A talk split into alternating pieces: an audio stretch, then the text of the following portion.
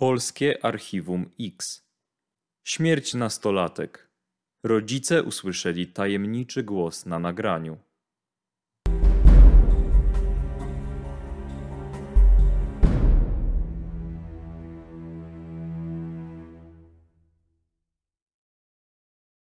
Historia ta wydarzyła się w 2002 roku w okresie walentynek. Jak podkreślają Bogdan i Mariusz, jest to jedna z najbardziej niesamowitych spraw, w jakiej brali udział. Wtedy o tej sprawie było bardzo mało doniesień medialnych. Wynika to z faktu, że wtedy policja, zasłaniając się dobrem śledztwa, nie miała w zwyczaju dopuszczać dziennikarzy na miejsce zdarzeń, jak również informować na bieżąco opinię publiczną o postępach w tego typu sprawach. Łopoń to mała wioska położona niespełna 20 km od Tarnowa w gminie Wojnicz. W 2002 roku liczy 190 gospodarstw domowych i 799 mieszkańców. O tej miejscowości jest głośno we wczesnym PRL-u. We wrześniu 1956 roku w szkole w Łoponiu dochodzi do protestów w obronie krzyży, które władze komunistyczne usiłowały usunąć. Zawiązano wówczas rodzicielski komitet protestacyjny, a podczas interwencji milicji obywatelskiej kilka kobiet zostaje brutalnie poturbowanych i aresztowanych. O tych wydarzeniach informowało Radio Wolna Europa. Tutaj w połowie lat 80. na świat przychodzą dwie kuzynki, Iwona i Urszula. Nie dość, że są spokrewnione, to dodatkowo mieszkają praktycznie po sąsiedzku – nic dziwnego zatem, że obydwie dziewczynki od dzieciństwa spędzają dużo czasu w swoim towarzystwie. W środę 13 lutego 2002 roku w komendzie miejskiej policji w Tarnowie ojciec Iwony zawiadamia o zaginięciu córki poprzedniego dnia. Z materiałów sprawy poszukiwawczej dowiadujemy się, że 12 lutego 2002 roku około godziny 8 Iwona zabiera swój szkolny plecak a godzinę później pojawia się w miejscu pracy swojego ojca. Dziewczyna prosi o pieniądze na zakup prezentu walentynkowego dla swojego chłopaka Aleksandra, mieszkańca sąsiedniej miejscowości.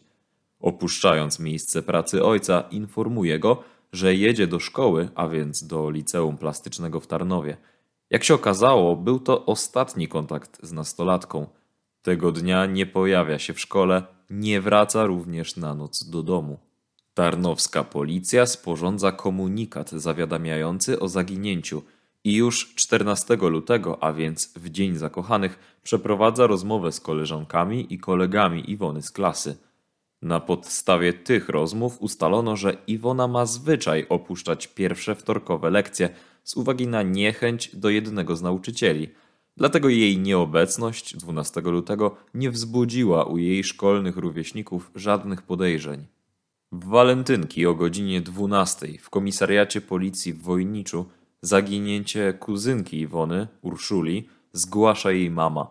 Z protokołu zawiadomienia o zaginięciu dowiadujemy się, że Urszula w środę 13 lutego w godzinach popołudniowych, a więc dzień po zaginięciu swojej kuzynki, po kłótni z chłopakiem Marcinem, który miał 20 lat i był mieszkańcem Tarnowa, oddala się w nieznanym kierunku. Z rozmów przeprowadzonych ze zgłaszającą wynika, że 11 lutego 2002 roku Urszula nie zdaje egzaminu na prawo jazdy. Dziewczyna jest tym faktem zasmucona.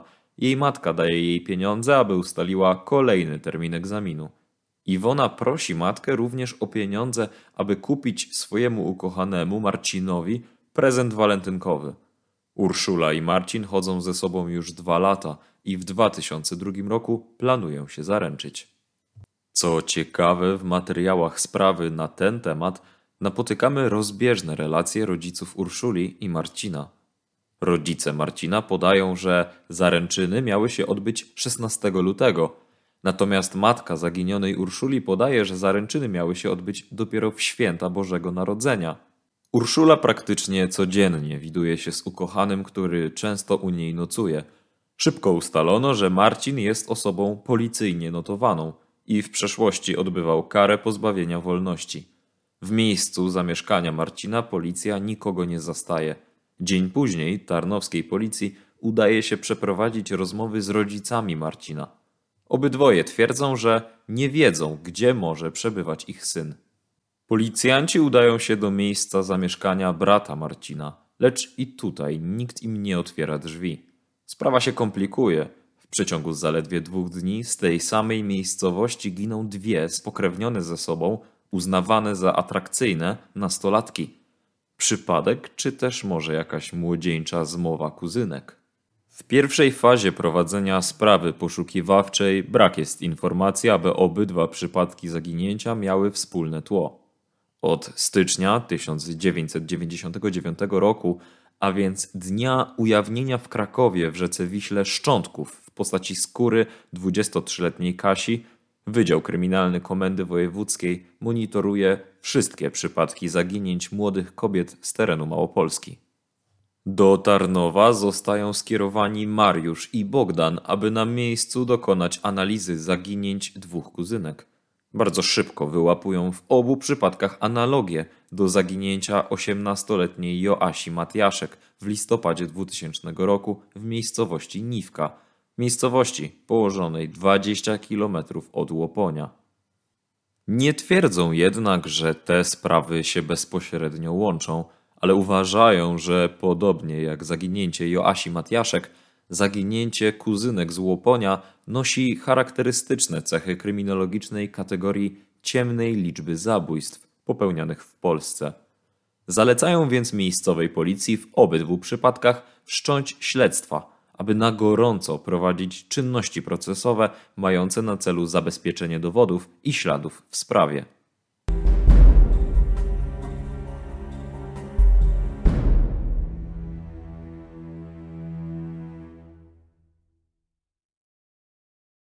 Mariusz i Bogdan obejmują tak zwanym nadzorem działania tarnowskiej policji dotyczące zaginięcia Iwony i Urszuli. W toku tych czynności policja zabezpiecza pamiętnik Iwony. Z jego zapisów wynika, że 9 lutego Iwona spędziła popołudnie w towarzystwie Urszuli i jej chłopaka Marcina z Tarnowa, spożywając alkohol. Iwonie bardzo zależy na zabiegu kosmetycznym upiększającym jej urodę – ale nie stać ją na to, aby ten zabieg przeprowadzić w profesjonalnym studio. Marcin, chłopak Urszuli, podejmuje się przeprowadzić ten zabieg, jednakże dziewczyna w ostatniej chwili rezygnuje. Wieczorem do jej miejsca zamieszkania przyjeżdża jej chłopak Aleksander. Jest zły, że Iwona jest pod wpływem alkoholu. Dochodzi do kłótni na tym tle, po czym Aleksander opuszcza dom Iwony. Aleksander w rozmowie z policjantami potwierdza taki przebieg wydarzeń 9 lutego, dodaje, że następnego dnia Iwona skontaktowała się z nim telefonicznie, przepraszając za sytuację z poprzedniego dnia i obiecując, że coś takiego nigdy więcej nie wydarzy się w przyszłości. Aleksander twierdzi, że to był jego ostatni kontakt z Iwoną i dodaje, że nie ma pojęcia, gdzie może aktualnie przebywać jego sympatia i co się z nią mogło stać.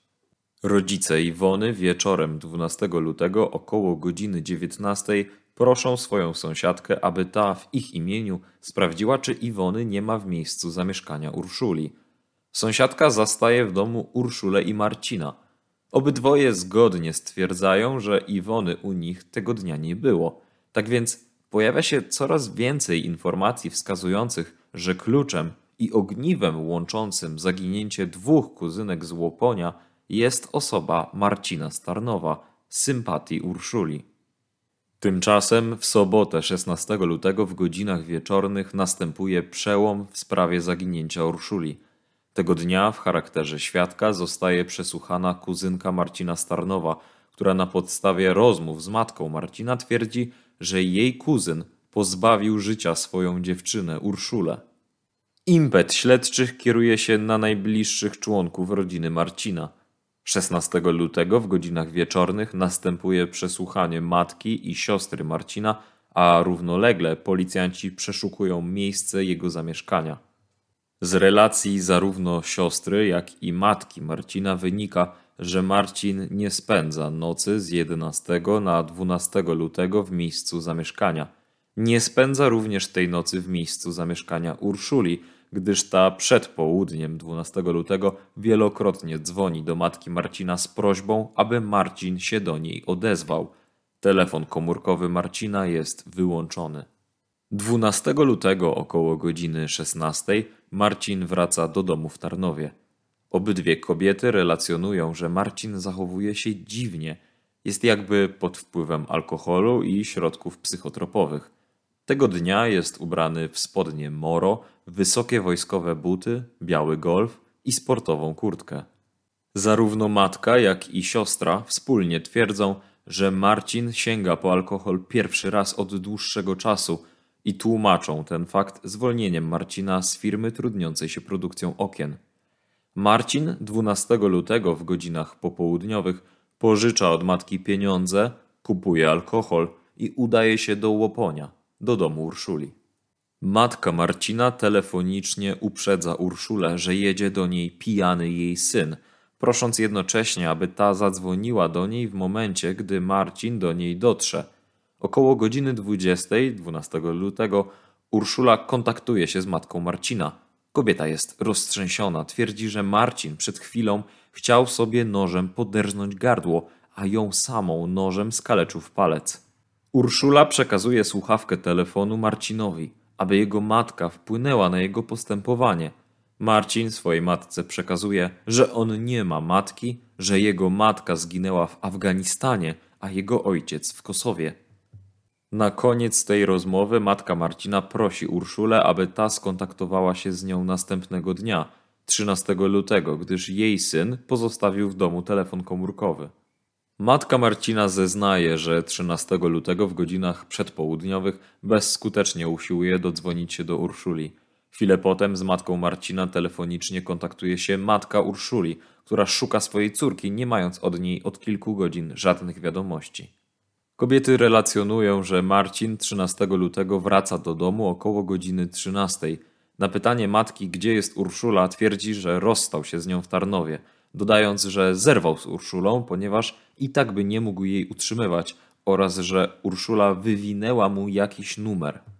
Matka Marcina podaje, że na ciele syna zauważa dwie rany cięte na szyi, ranę ciętą na plecach oraz pobrudzone błotem ubranie – na spodniach Moro Marcina w okolicach kieszeni kobieta dostrzega krwawe plamy.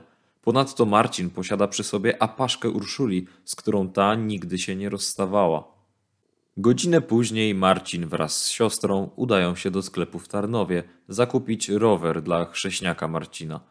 Marcin w rozmowie z siostrą przyznaje się, że po zwolnieniu z pracy zakupił alkohol i środki psychotropowe.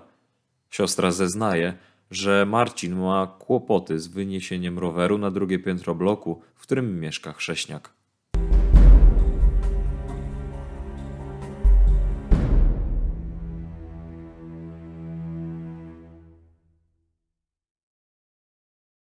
Około godziny 17, 13 lutego, Marcin informuje matkę, że jedzie do Urszuli. Na miejsce przybywa godzinę później. Ma ze sobą butelkę rumu, którą sam spożywa. Matce Urszuli podaje sprzeczne wersje co do okoliczności rozstania się z jej córką. Marcin noc z 13 na 14 lutego spędza w domu Urszuli. 14 lutego, a więc w czwartek, w godzinach przedpołudniowych, powraca do swojego miejsca zamieszkania w Tarnowie. Według relacji matki i siostry dalej zachowuje się dziwnie. Płacze przy zdjęciu Urszuli, goli sobie włosy, następnie żegna się z rodziną, twierdząc, że wyjeżdża do Francji, aby zaciągnąć się do legii cudzoziemskiej. Opuszczając rodzinny dom, pozostawia swojej siostrze telefon komórkowy oraz pierścionek zaręczynowy. Po tej relacji śledczym udaje się ustalić, że 14 lutego 2002 roku Marcin pojawia się w jednym z biur podróży w Tarnowie, gdzie zakupuje bilet na autokar do Paryża, odjeżdżający tego samego dnia o godzinie 15. Kobieta, która sprzedawała Marcinowi bilet, dobrze go zapamiętała, albowiem proponowała mu wyjazd autokarem do Paryża w dniu 15 lutego, podając, że wtedy bilet będzie dwa razy tańszy. Ten jednak uparł się i zakupił bilet na 14 lutego. Przesłuchany w charakterze świadka kierowca autokaru podał, że dobrze zapamiętał Marcina. Ten cały czas mu mówił o legii cudzoziemskiej, popisywał się w autobusie sztuczkami przy użyciu noża i cały czas niecierpliwie dopytywał się, kiedy dojadą do granic Polski. Na przejściu granicznym w Jędrzechowicach Marcin zostaje cofnięty przez niemiecką służbę graniczną ze względu na to, że w przeszłości jeden z jego braci, posługując się jego paszportem, próbował nielegalnie przekroczyć granicę. Za Marcinem zostają ogłoszone poszukiwania na terytorium całej Polski. 16 lutego Marcin nawiązuje telefoniczny kontakt z matką. W rozmowie twierdzi, że jest we Wrocławiu. Prosi, aby siostra przyjechała po niego i informuje, że ma podcięte gardło. Następnego dnia, 17 lutego, ponownie telefonicznie kontaktuje się z matką. Każe jej podziękować bratu za paszport i twierdzi, że idzie się powiesić. W tle rozmowy słychać odgłosy pociągów. W toku czynności poszukiwawczych zmierzających do zatrzymania Marcina, śledczym udaje się ustalić, że 17 lutego jest kontrolowany w Opolu w pociągu relacji Wrocław-Katowice-Tarnów i otrzymuje mandat za przejazd koleją bez biletu. Tego samego dnia około godziny 15.30 Marcin ponownie kontaktuje się z matką. W rozmowie oświadcza jej, że nie jest już człowiekiem, a ludzką bestią i przyznaje się do dokonania zabójstwa Urszuli, informując matkę, że jej zwłoki ukrył w odległości około 200 metrów od jej domu. Godzinę później Marcin pomiędzy stacjami PKP Wola Rzędzińska, Czarna Tarnowska rzuca się pod pociąg, ponosząc śmierć na miejscu. Przy jego szczątkach w czasie oględzin policjanci zabezpieczają paszport i podkoszulek, jak się później okazało, należący do zaginionej Urszuli. Matka Marcina powiadamia policję w Tarnowie o tym, co w rozmowie telefonicznej przekazał jej syn odnośnie losów Urszuli. Zaraz po tym rusza pierwsza akcja poszukiwawcza Urszuli i Iwony w pobliżu domu Urszuli w Łoponiu. Policjanci jednak tamtej niedzieli nie odnajdują zwłok ani jednej, ani drugiej dziewczyny. Akcja poszukiwawcza jest kontynuowana większymi siłami kolejnego dnia, 18 lutego. Około godziny 13 jeden z funkcjonariuszy policji w lasku oddalonym około 800 metrów od domu Urszuli zauważa wystającą spod stosu liści ludzką nogę. Są to szczątki zaginionej Urszuli. Obok jej ciała policjanci zabezpieczają jej plecak z książkami i zeszytami do szkoły. Zwłoki są ubrane. Przeprowadzona sekcja Urszuli wykazała, że dziewczyna zmarła w wyniku uduszenia. Na jej szyi wyraźnie pozostała bruzda po jakimś sznurku, przewodzie zaciąganym z tyłu jej głowy. Teren jest dalej penetrowany, ale w toku przeszukania terenu nie udaje się odnaleźć zwłok drugiej zaginionej nastolatki. Tymczasem 17 lutego 2002 roku numer interwencyjny 997 odbiera tajemniczy telefon. Około godziny 15 kontaktuje się kobieta, która przedstawia się, że jest poszukiwaną Iwoną z Łoponia.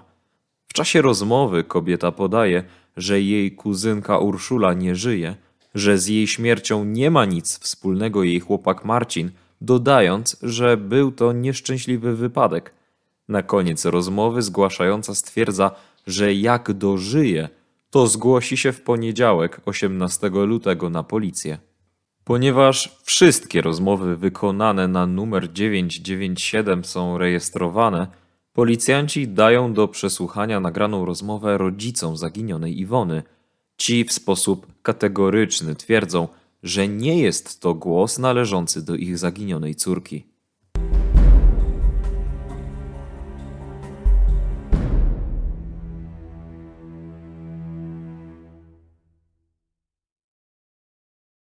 Po wyjaśnieniu losów Urszuli, policjanci z Tarnowa i Krakowa dalej poszukują Iwony. Jedna z koleżanek dziewczyny w rozmowie z policjantami podała, że Iwona 5 lutego była przez nią widziana w towarzystwie Marcina, narzeczonego Urszuli, w dość zażyłych stosunkach. Iwona w rozmowie z tą koleżanką stwierdziła, że Marcin jest w niej zakochany i jest gotów dla niej porzucić jej kuzynkę Urszulę. 21 lutego na policję zgłasza się mieszkaniec Woli Rzędzińskiej, twierdząc, że 18 lutego Około godziny 17 w rejonie torów kolejowych w swojej miejscowości widzi młodą dziewczynę ubraną na ciemno, wyrzucającą białe kartki. Na miejscu wskazanym przez zgłaszającego policjanci odnajdują dwie mokre chusteczki higieniczne. 22 lutego 2002 roku rodzice Iwony informują policję, że córka 14 lutego była widziana w towarzystwie Marcina w jednym z małych sklepów spożywczych w Tarnowie. 28 lutego przeprowadzone zostają rozmowy z członkami dalszej rodziny Iwony. Rozpytani twierdzą, że 18 lutego 2002 roku około południa napotkali Iwonę w Tarnowie na ulicy Krakowskiej.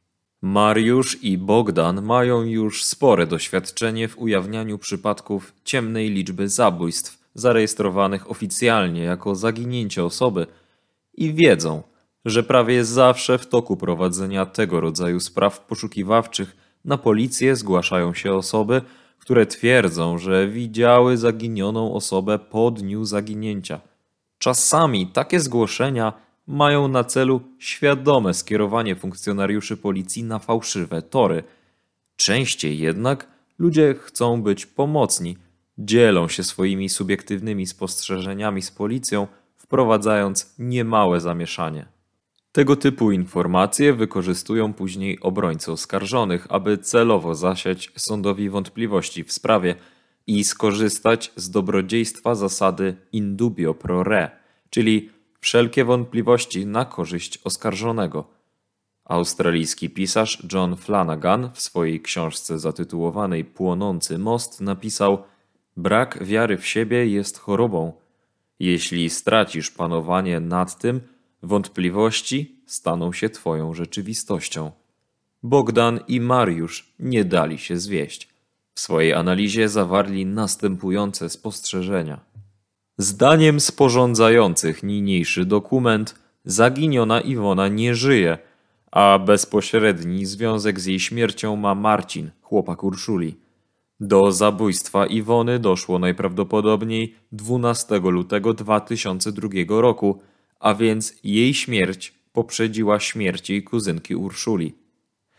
Za przyjęciem takiej wersji wydarzeń przemawiają następujące okoliczności.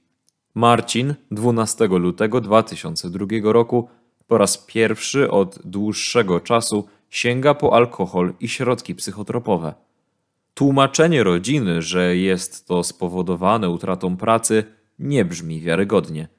Ślady w psychice Marcina po dokonaniu zabójstwa Iwony powodują takie, a nie inne zachowanie podczas wizyty wieczorem 12 lutego u Urszuli. Członkowie rodziny Marcina najprawdopodobniej doskonale wiedzą o zabójstwie Iwony. To siostra Marcina najprawdopodobniej wykonuje połączenie na policyjny numer telefonu 997, przedstawiając się imieniem i nazwiskiem zaginionej Iwony. Za zabójstwem Iwony przemawiają również obiektywne okoliczności związane z jej życiem, a w szczególności fakt rozpoczęcia kursu prawa jazdy, brak oznak przygotowań do ucieczki z domu, nie bierze paszportu, odzieży, kosmetyków. Za udziałem w zabójstwie Iwony osoby Marcina wskazuje oprócz wyżej wymienionych okoliczności wykazany zażyły stosunek tych osób. W notatniku Marcina telefon Iwony jest szczególnie wyróżniony poprzez zdrobnienie jej imienia. Zadziwiający jest również fakt braku zainteresowania Marcina w momencie poszukiwań Iwony przez sąsiadkę rodziców Iwony 12 lutego 2002 roku w domu Urszuli. Zachowanie się Marcina stanowi dobry przykład reakcji osoby na zabójstwo kogoś bliskiego. Autorzy analizy widzą w tym przypadku duże podobieństwo do zachowań i reakcji Przemysława W., chłopaka zaginionej 3 listopada 2000 roku Joanny Matiaszek z Brzeska. Śledztwo w sprawie zaginięcia Iwony grzęźnie w martwym punkcie. Na odzieży i innych przedmiotach zabezpieczonych w miejscu zamieszkania Marcina, jak i w toku oględzin jego szczątków na torach kolejowych, nie udaje się odnaleźć śladów biologicznych pochodzących od Iwony. Śledztwo znów nabiera tempa, dokładnie trzy miesiące po zaginięciu Iwony.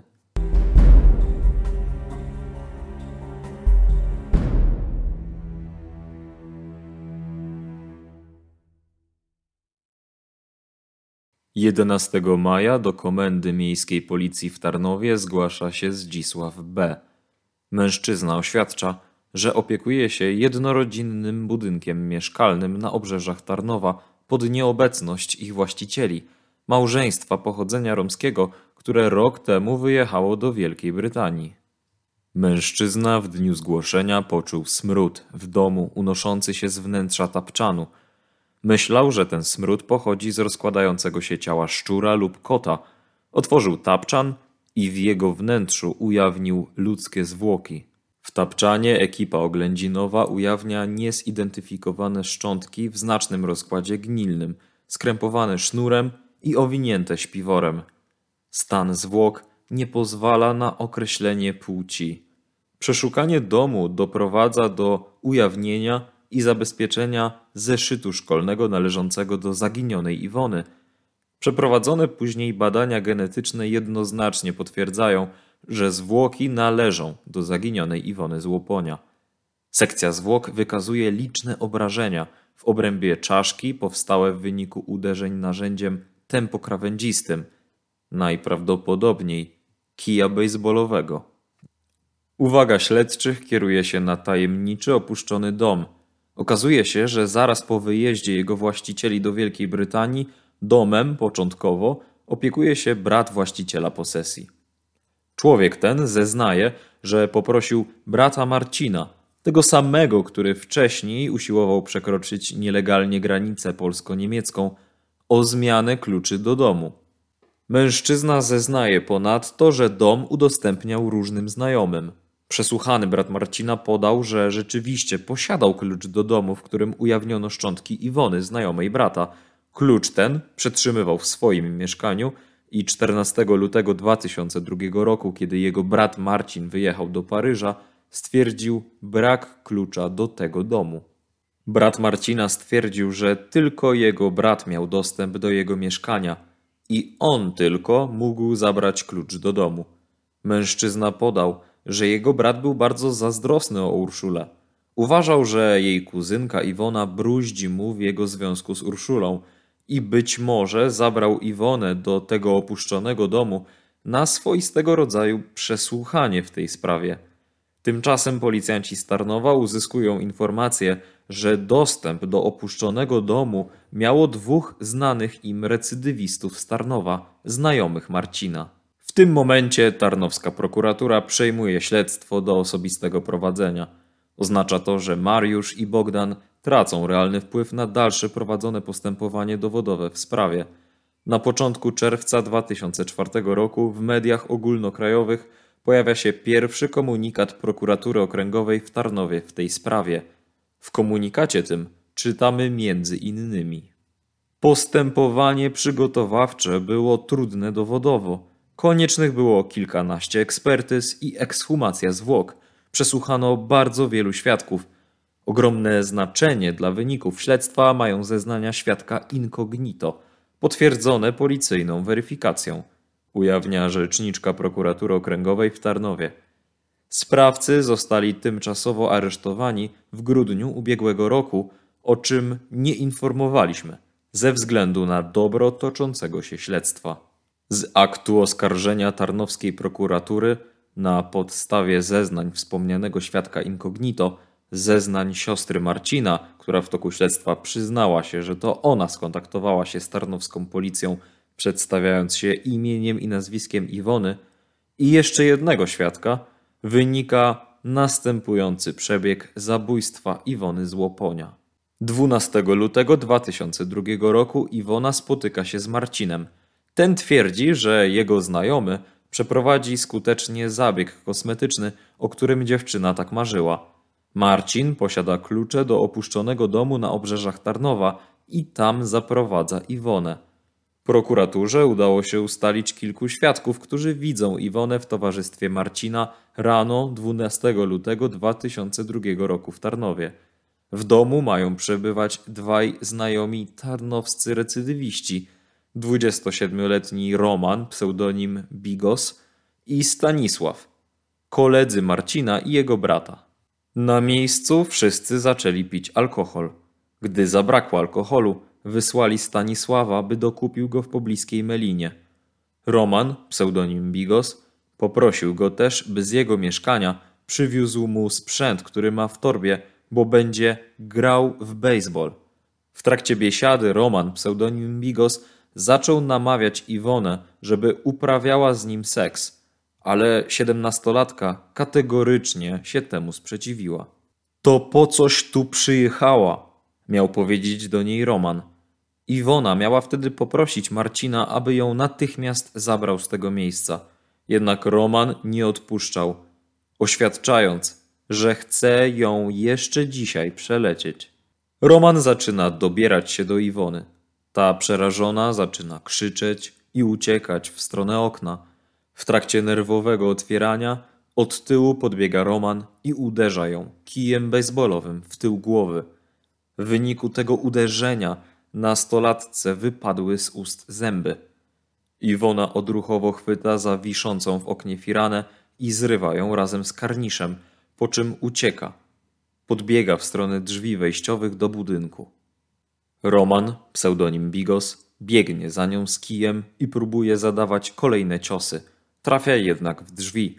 Chybiony cios powoduje śmiech ze strony Marcina i Stanisława. Wówczas Roman jeszcze raz uderza Iwonę w tył głowy. Po tym ciosie dziewczyna upada na podłogę, nie dając już oznak życia. Roman twierdzi, że dziewczyna udaje i zaczyna ją kopać, żądając, by wstała, bo on i tak będzie z nią uprawiał seks. Pozostali odciągają go od zwłok i zaczynają się zastanawiać, jak pozbyć się ciała Iwony. Stanisław proponuje, aby zwłoki wywieźć do lasu, tam oblać je wódką i spalić. W końcu Roman, pseudonim Bigos, wpada na pomysł ukrycia ciała Iwony w wersalce. Po zmyciu śladów krwi cała trójka zamyka dom i oddala się z miejsca zabójstwa. Ekshumacja procesowa szczątków Iwony z Łoponia, o której w komunikacie wspomniała rzecznik prasowa prokuratury okręgowej w Tarnowie, miała na celu weryfikację zeznań świadka incognito. Mianowicie pierwsza sekcja zwłok nastolatki z Łoponia nie wykazała braku zębów w szczęce Iwony. Kolejna sekcja zwłok ekshumowanych szczątków potwierdziła jednak, że świadek incognito zeznaje prawdę w tym zakresie. Oskarżeni Roman i Stanisław nie przyznają się do pozbawienia życia Iwony. Dwa pierwsze procesy sądowe kończą się uniewinnieniem oskarżonych. Za trzecim zażaleniem prokuratury Sąd Okręgowy w Tarnowie skazuje Romana pseudonim Bigos na karę 25 lat pozbawienia wolności za zabójstwo Iwony. Jego kompana Stanisława na 3 lata więzienia za pomoc w zacieraniu śladów tej zbrodni. W uzasadnieniu wyroku sędziowie podkreślają specyficzny charakter zebranego w sprawie materiału dowodowego, ale za kluczowy uznają dowód w postaci stanu uzębienia Iwony, rodzaj ujawnionych urazów zębów oraz okoliczności uzyskania tego dowodu. Śledztwo w sprawie zabójstwa Urszuli zostaje umorzone wobec śmierci podejrzanego Marcina.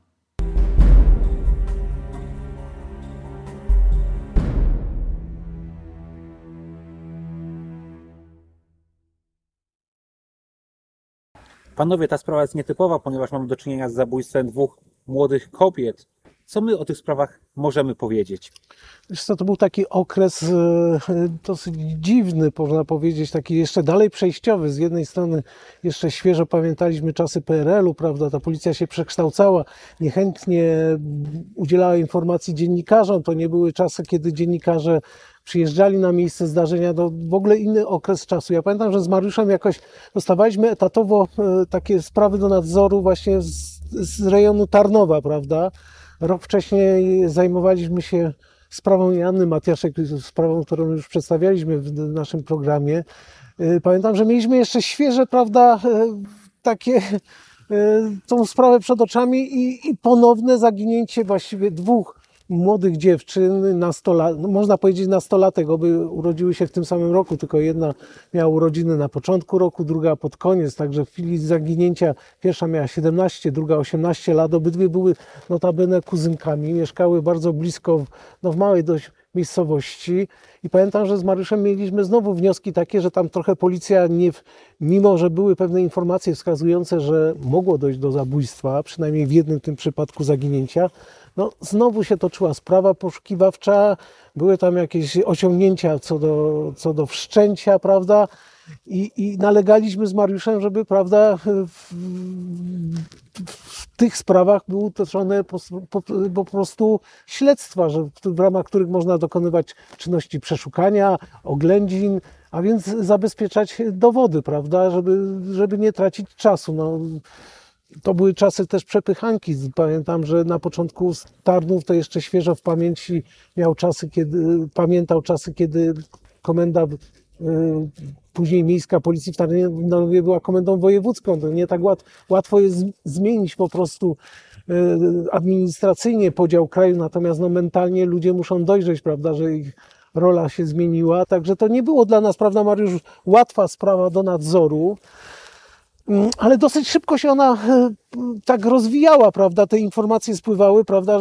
Co chwilę wiedzieliśmy tylko tyle, że no ze sprawą trzeba łączyć chłopaka zaginionej Urszuli, tej młodszej z kuzynek, ponieważ no, myśmy próbowali się z nim skontaktować, z nim przeprowadzić, co się stało, gdzie może być, gdzie mogą być zaginione kobiety, policja w Tarnowie i, i to wszystko albo ktoś nie otwierał drzwi, albo go nie było, prawda, albo ojciec nam tłumaczył, że on nie wie, gdzie jest syn i, i, i praktycznie no w ogóle nie, do, nie, do, nie mieliśmy tej w ogóle nie doszło do takiej rozmowy, prawda? Bo w pewnym momencie już przyszedł nam, do nas telegram o tym, że on się rzucił pod pociąg. Może trochę wybiegłem e, w przyszłość, natomiast e, w pewnym momencie udało nam się ustalić, że nie można tego, tego człowieka łączyć z tą zaginięciem tej z młodszych, z kuzynek, ale również był widziany w dniu zaginięcia i parę dni wcześniej w towarzystwie tej drugiej z kuzynek. Później się okazało, że razem byli w domu. Miało dojść do zabiegu kosmetycznego tej młodszej z kuzynek pani Iwony. Ona wystraszyła się i umawiała się na następny dzień, już w innym miejscu po prostu. O czym wszystkim dowiedzieliśmy się w ogóle z pamiętnika, prawda? Bo takich rzeczy wtedy jeszcze nie wiedzieliśmy. Dopiero zapisy jej notatnik, kalendarza, takiego pamiętnika pokazały nam właściwie tło całej tej sprawy. Mariusz, a Ciebie co zaskoczyło w tej sprawie? No tutaj nie mogę powiedzieć, że mnie coś zaskoczyło, tak jak tutaj yy, rozmawialiśmy wcześniej.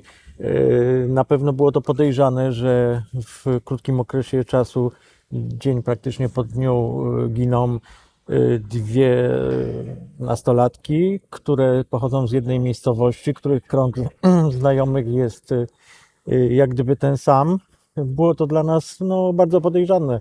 I tutaj mm, typowanie tych osób, tego kręgu podejrzanych jednak wskazywało na to, że ten związek z, z tym zaginięciem może mieć e, chłopak jednej e, z tych e, dziewczyn.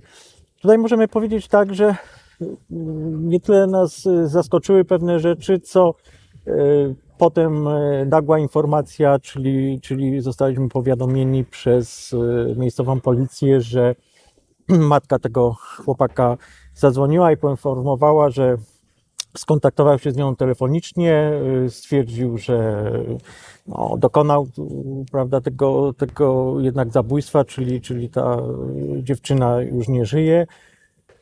I zaraz chwilę potem y, mężczyzna ten rzucił się y, pod pociąg, zginął.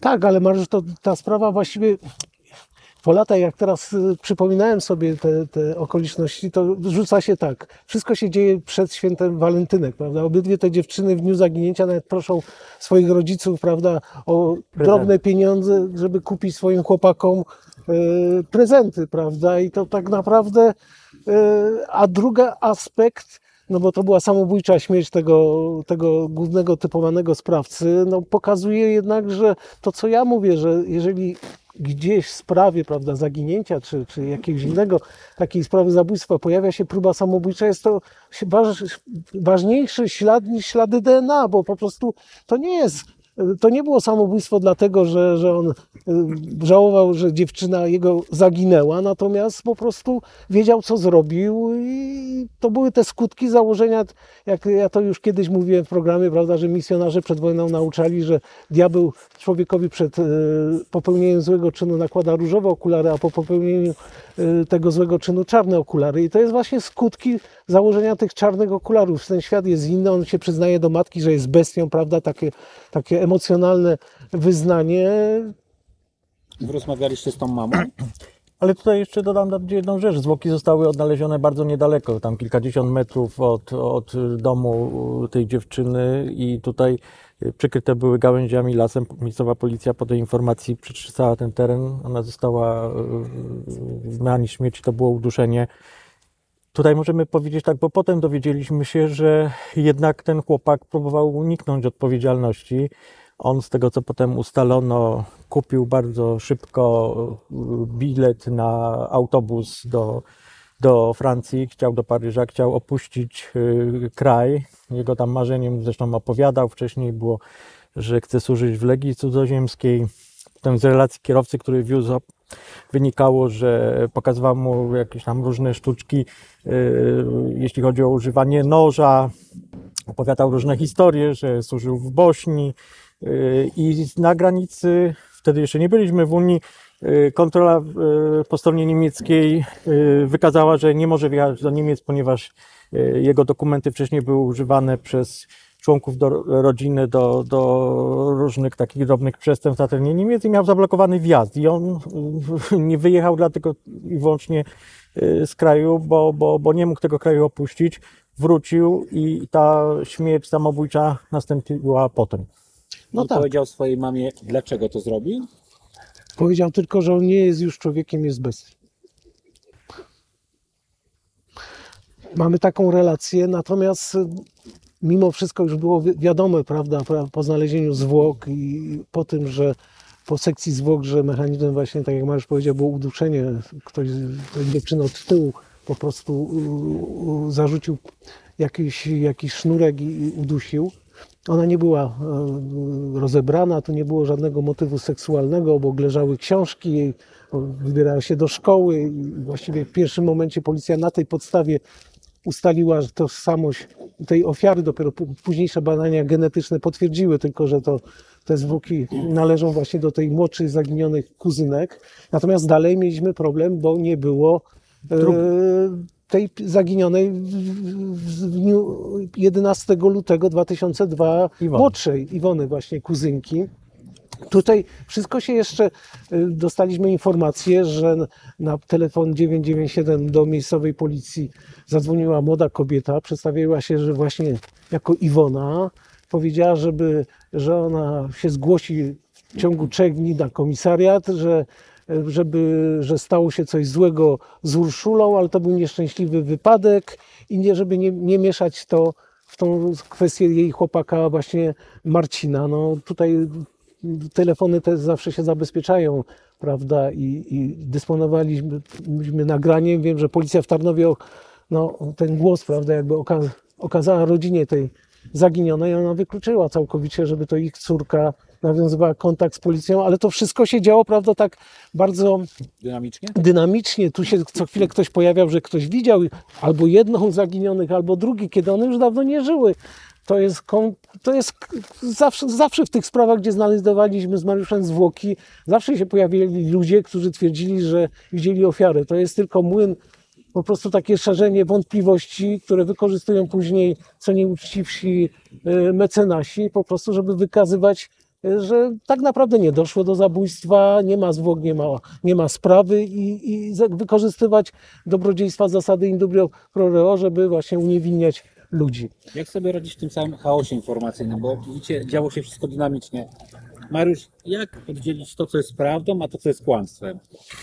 No tutaj to jest właśnie rola e, policji. Tutaj mieliśmy trochę utrudnioną rolę, dlatego że sprawowaliśmy jak gdyby tylko nadzór nad e, tymi czynnościami, aczkolwiek włączyliśmy się w nie bardzo dynamicznie i miejscowa policja jednak, e, tak jak tu wcześniej rozmawialiśmy, pewne rzeczy na początku nie przyjmowała do wiadomości, potem jak gdyby no, troszeczkę była zagubiona, bo taki natłok właśnie tych wszystkich informacji, że ktoś kogoś widział, ktoś gdzieś mógł. To pokutuje to jednak, że każdy twierdzi, a może żyje, może gdzieś jest, może wyjechała, to są nastolatki, różne są sytuacje. No my ze swojego doświadczenia z Bogdanem wiedzieliśmy, że raczej nie ma takiej możliwości, bo z tych okoliczności, z powiązań wynikało, że jednak w tej sprawie, oprócz tej jednej śmierci, jednego zabójstwa, coś jest nie tak i ta y, druga dziewczyna dla nas y, wiedzieliśmy, że nie żyje i tylko jest kwestia, gdzie są jej zwłoki i w jaki sposób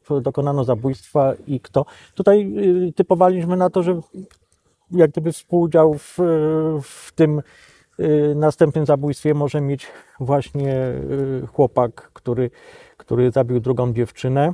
Ale też wykazywaliśmy w analizie, że tam mieliśmy inne informacje, że prawdopodobnie trochę krąg osób był już większy, prawda, przy Tak. tym zabójstwie. Były to szczątkowe informacje i, i, i, no i nalegaliśmy właśnie, żeby policja miejscowa wszczęła postępowanie w sprawie właśnie już zabójstwa tej Iwony. No tym razem akcje poszukiwawcze nie przyniosły rezultatu, był używany helikopter i, i przeczesywane lasy. Znowu pomogła no taki nagle ktoś zadzwonił po prostu na miejscową policję, że opiekował się domem e, w Tarnowie, prawda, i, i w trakcie jednej z wizyt zauważył, znaczy poczuł dziwny swąd, zaczął, myślał, że może szczur zdechnął, czy kot gdzieś, otworzył tapczan i ujawnił zabandażowane zwłoki przykryte śpiworem. Te były już w takim stanie rozkładu, że no, y, policja miejscowa na podstawie tylko, że znalazła obok torebkę, że to jest właśnie nasza zaginiona e, Iwona. Znajduje się Iwona, ciało Iwony. Co dzieje się dalej? No tutaj mechanizm śmierci był y, przez biegłych stwierdzony jako bardzo brutalny, bo tam była kwestia uszkodzeń y, głowy, czaszki. I badania, stan rozkładu, tak jak tu powiedział wcześniej Bogdan, był bardzo duży, jednak badania oprócz dokumentów znalezionych i torebki, która była tam znaleziona w tym pomieszczeniu, wykazały, że to są właśnie zwłoki tej drugiej zaginionej. No i w tym momencie sprawdziło się to, o czym mówiliśmy, jednak, że ten krąg tych osób zamieszanych y, jest większy i jednak y, z tym zabójstwem mogły mieć miejsce inne osoby, znajomi y, właśnie chłopaka y, Uli.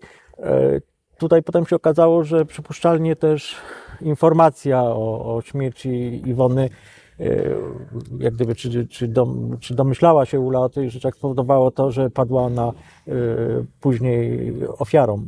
Czyli Iwona mogła paść ofiarą, ponieważ wiedziała, co stało się z Ulą? Na to na odwrót. Odwrotnie. odwrót. Tutaj właśnie jest odwrotnie, że to właśnie Ula jak gdyby przez chłopaka musiała albo domyślała się, albo czuła, że coś jest nie tak, że Iwona jednak zginęła, że to jej zaginięcie ma przestępczy charakter i przy okazji innych okoliczności, których się potem okazało, e, jakiegoś tła tam seksualnego, można powiedzieć, poniosła śmierć.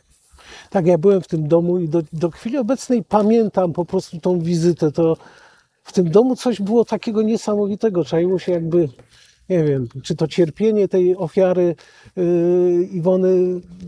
Tam po prostu dziwnie się czułem w tym domu. Pamiętam, że chodziliśmy, to szukaliśmy jeszcze dodatkowo y, śladów tej zbrodni, prawda? Pamiętam, że to był dom chyba y, y, właścicieli, którzy byli na, narodowości romskiej, którzy wyjechali do Wielkiej. Brytanii. Początkowo się jej brat opiekował tym domem, potem znajomi. W pewnym momencie w trakcie śledztwa już Tarnowskiego, można tak powiedzieć, w tej sprawie ustalono, że kluczami do tego domu dysponował brat naszego y, chłopaka właśnie Uli, który rzucił się pod pociąg, no i zaczęło się to wszystko znowu układać. Trzeba było ustalać, z kim on wtedy y, y, po prostu kon- kontaktował się, kto w tym domu przebywał. Żmudna praca taka i procesowa, i operacyjna, mająca na celu właśnie ustalenie tego kręgu. W międzyczasie też była ekshumacja, prawda? To naprawdę zawita sprawa.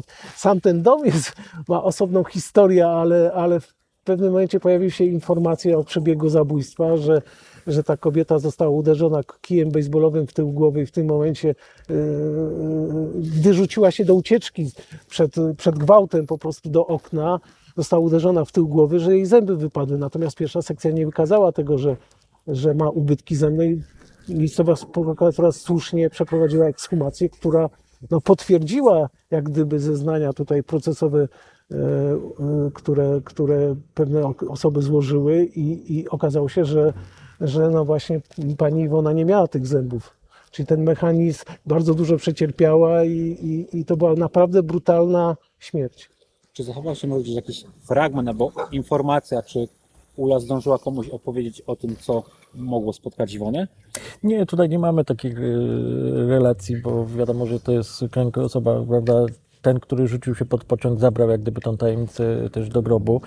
Natomiast w tej całej historii, patrząc na tą historię, możemy powiedzieć, że no naprawdę tragiczna, tragiczna śmierć dwóch młodych y, dziewczyn, które Z dobrych domów. z dobrych domów, które padły ofiarą no, po prostu, no, jak gdyby y, pewnych Złych relacji, kontaktów, tak. złych kontaktów i w tak młodym wieku y, po prostu zostały pozbawione życia. Jest to gdzieś y, nauczka na przyszłość, między innymi tutaj możemy powiedzieć w tym programie, że jednak y, trzeba sobie pewne kontakty weryfikować, pewne znajomości jednak dobierać właściwie, bo można czasami się znaleźć w niewłaściwym miejscu, w niewłaściwym czasie i zapłacić za to życie.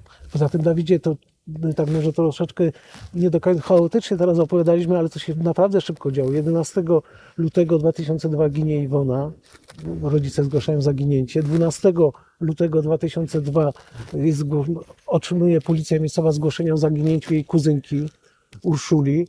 Yy, A już 17 lutego chłopak Ur- Urszuli popełnia samobójstwo. 14 lutego wyjeżdża w dniu dokładnie walentynek, yy, wyjeżdża autobusem e, do Paryża. Tu jest ciekawe, bo udało nam się ustalić prawda, w biurze podróży, że ta pani sprzedająca bilety tłumaczyła mu, że w dniu następnym, czyli 15 lutego, bilet będzie o połowę tańszy. Chciał mimo wszystko, że nie miał pieniędzy, to nie pochodził z, bogatej rodziny, a jeszcze stracił pracę, prawda, na krótko przed tymi wydarzeniami. E, On się nie chciał opóźniać wyjazdu z Polski i zdecydował się właśnie, żeby opuścić, e, właśnie wyjechać 14 lutego do Paryża.